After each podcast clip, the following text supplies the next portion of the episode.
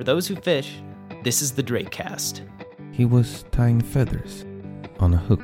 I'll do a hopper with a hopper dropper with a dropper hopper. The river was like a woman. Could be a disco midge, it could be a beadhead.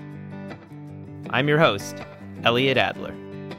This episode of the Drake Cast is brought to you by Scott Fly Rods.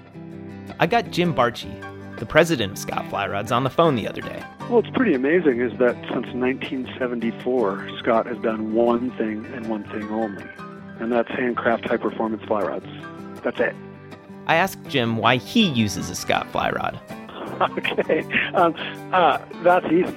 Why would I fish with something other than the rod I made? Well played, Jim. Each episode, you'll hear from a new angler about why they choose Scott Fly Rods and why you should as well. Check them out at your local fly shop or scottflyrod.com. This episode is also brought to you by Yellow Dog Fly Fishing Adventures. This is Bessie Buholtz with Yellow Dog Fly Fishing Adventures. As the industry leader in fly fishing travel, we specialize in sending anglers all around the world in search of the very best fly fishing opportunities and experiences. We offer a fantastic lineup for both freshwater and saltwater, with more than 190 operations in 26 different countries. This week's featured destination is New Zealand. Home to the largest and most beautiful brown trout in the world, the rivers of New Zealand are legendary to anyone who is serious about freshwater fishing. This is the destination for anglers looking to target trophy browns while sight fishing the country's crystal clear waters. Give us a call here at Yellow Dog or visit us online at yellowdogflyfishing.com. And remember that while there's a lot of ways to get there, there's only one way to do it right. Alrighty, on to the show. Today, we're heading into the ice covered streams of northern Wisconsin, drawn by an enchanting melody. There will be trout, and harmonies, and light beer. In short, this is a story of two fishermen. Introducing Sean Carey Fishing is equal parts obsession and like spirituality, you know. and I'm not really taking much for stealth. Ben Lester. Whatever. I met Sean and Ben this January. We were getting together to try to catch some trout. Where do you want to go? Well, I think either above 29 or below, just because I think the water moves fast enough. But these aren't just any old backwoods fishermen. These guys are kind of celebrities. Here's the, real question. Oh yeah. He's purring today. Sean plays in this band, you might have heard of it, Bon Iver, sometimes pronounced Bon Iver. Come on, skinny love, just let's. And the Grammy goes to. Bonnie Bear! And Ben's a pretty respectable musician himself. He plays music with some big names too. Field Report, the the tallest man on earth. Sufjan Stevens. Sean and Ben are dyed in the wool fly fishermen, great musicians, and even better friends. Their friendship started with a little bit of jazz. It's the early 2000s, and Sean and Ben meet while attending the University of Wisconsin Eau Claire. They both play percussion in the jazz program. They sit in the same rhythm section, skip the same classes, and eventually they start fishing together. Here's Sean. Ben was like, "Yeah, there's trout fishing all over around here." I was like, "Really?" And at the time, I was just doing spin fishing, and then Ben was like, "You got to do fly fishing." And I was like, "No, I don't want to do that. You got to do fly fishing." But yeah, then once I started, obviously was hooked. Ben loans Sean an old Cabela's fly rod, and soon enough, they're making weekend journeys to Wisconsin's driftless area. They're fishing the Rush River, Elk Creek, and a ton of other streams, the names of which I'll keep to myself. And when they aren't fishing, they're playing music. Sean's touring around the world with Bon Iver, and Ben's doing pretty well with his respective bands. And throughout this whole whirlwind of success, Sean is writing his own music under the name S. Carey. Again, here's Sean. And I started S Carey like on those first long Bon Iver tours. Just got inspired and I want to write my own stuff. He gets some friends together, including Ben, and they record this music. For example, the music you're hearing right now. This is S. Carey. This is Sean and Ben.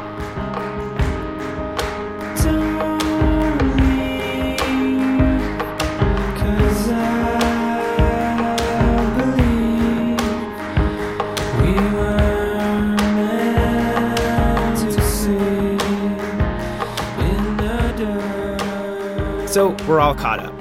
Back to that chilly January morning. Sean had just finished up touring with Bon Iver, and Ben was coming off of a series of shows in Australia with the tallest man on earth. Lucky for me, they both wanted to get out and fish. We chose Elk Creek, a stream Sean and Ben had been fishing since college. Keep in mind, we're in Wisconsin in January. Here's Ben. We were on Elk Creek. Temperature is probably 19 degrees. About 12 inches of snow, maybe. Pretty cold. no fish yet. Oh! Damn. That was a nice strike. It wasn't too long before we came together to drink some whiskey. Yeah, we could do another 15, 20, or we could just go drink a beer. Warm with beer. Well, I'd you- say let's go get a beer. Yeah, let's do it. well, fishing that. Total time on the water 45 minutes. Total fish landed none. Next stop, the Albertville Tavern. There were three cars and 25 snowmobiles in the parking lot. So, this is a classic Northwoods, Wisconsin bar. Neon Leinenkugel signs in the windows, stuffed panfish all over the place, and a whole bunch of big old burly men in snowmobile suits. I, I'll get a picture. I know. I was thinking like if we get weird looks, I'm like, you got a snowmobile, s- bright orange or whatever. Over a beer, we talked about the beginnings of S. Carey as a band. So, back in 2010, S. Carey gets signed and they release an album. And when you release an album, you gotta promote it by going on tour.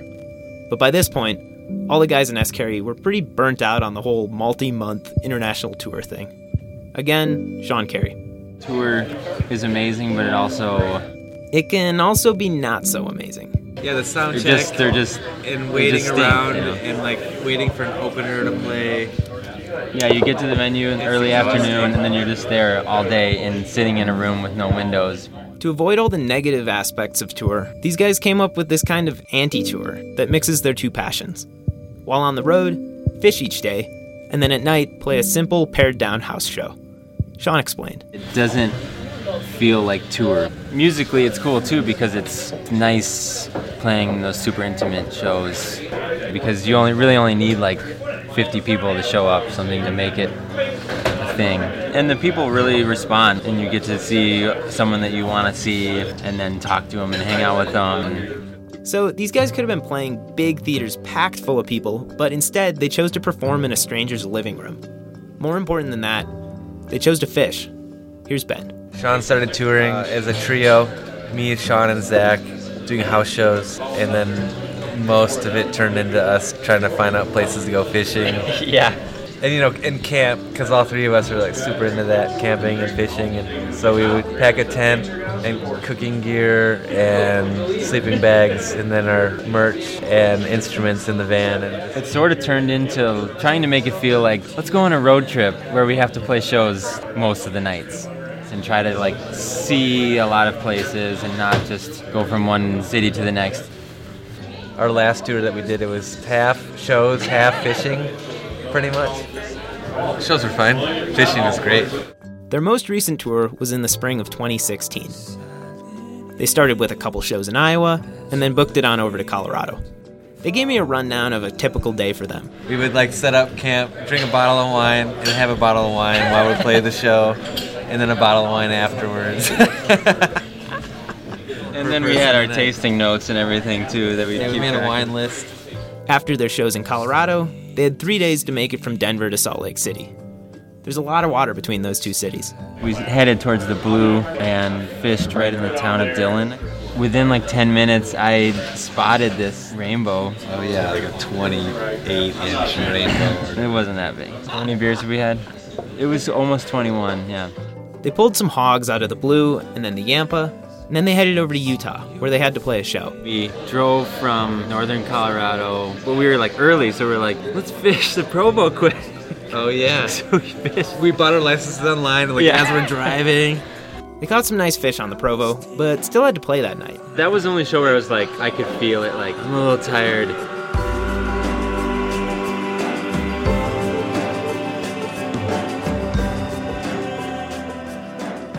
They slept in a little bit the next morning, but by noon, they were waist deep in the Weber River. From there, they made their way up to Idaho, where they played a packed living room, and then way far east for a couple shows in South Dakota, and a couple days on Spearfish and Rapid Creeks. I gave them a hard time for skipping Montana and Wyoming. Sticking true to their commitment to fishing, the band ended their tour with a show at Mend Provisions, a fly shop in Minneapolis, Minnesota. After the rundown of their trip, we spoke about how fishing influences their music. The way that I hear music a lot has sort of that like flowing aspect. You can sort of hear the river in the music, and sometimes I hear that with my songs where it's just like it starts and it just there's something flowing the whole time. Sean went into a little more detail in a video that I found on his website. There's definitely been a lot of moments uh, when I've been out in the stream where I'll think of a lyric or um, you know songs that I'm working on will get stuck in my head. It's really a place where I can I feel super alive. I asked these guys about their plans for the future. We don't have any house show tours planned right now, but I feel like we're gonna want to do it just for the fishing.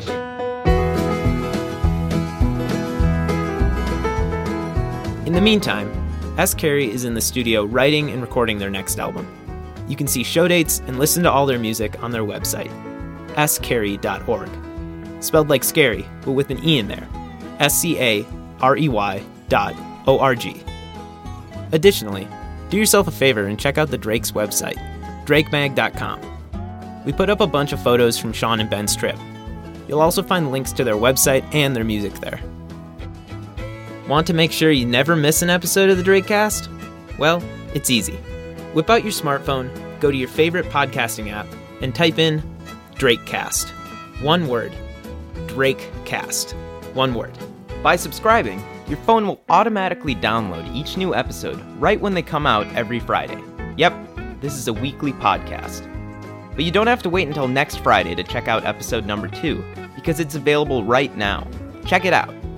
If you still don't have a smartphone, you can always find the latest episode of the Drake Cast on the Drake Magazine's website, drakemag.com. Many thanks to Sean and Ben for sharing their story. Most of the music you heard in this piece is S. Carey, so thanks to their label, Jagjaguwar, for letting us use it. Our title track is Ain't It Sweet by Phil Cook, who's also worth checking out. The talented Keegan Lynch designed our logo. Before we go, I've got something special for you. Introducing Field Notes. At the end of each episode, I'll give you some insider information, usually a current fishing report about a river mentioned in the episode. This field note comes to us from Greg Lynch, a lifelong patron of Elk Creek, where Sean, Ben, and I fished in the episode. He got out on Elk Creek the other morning. So I went out. The water was a little bit high, but you know, very fishable. I didn't see anything going on in the water at all. So I caught a few. Uh, I think I was using a copper john. I broke that off. So I put on a caddis nymph. And I always do well on that stream with that. And then I saw a rise, and then I saw a few lighter colored mayflies, and I love using that comparadun. And I caught a few browns, and I think the biggest one was a 13 incher. But it was fun. All in all, elk seems to be fishing pretty well. Thanks, Greg. I'll leave you with the final track from S. Carey's sophomore album. The name of the song is Never Ending Fountain. You can almost hear the spring creek flowing throughout. Bring your rod next time and take a few casts. Thanks for listening. This has been the Drake Cast.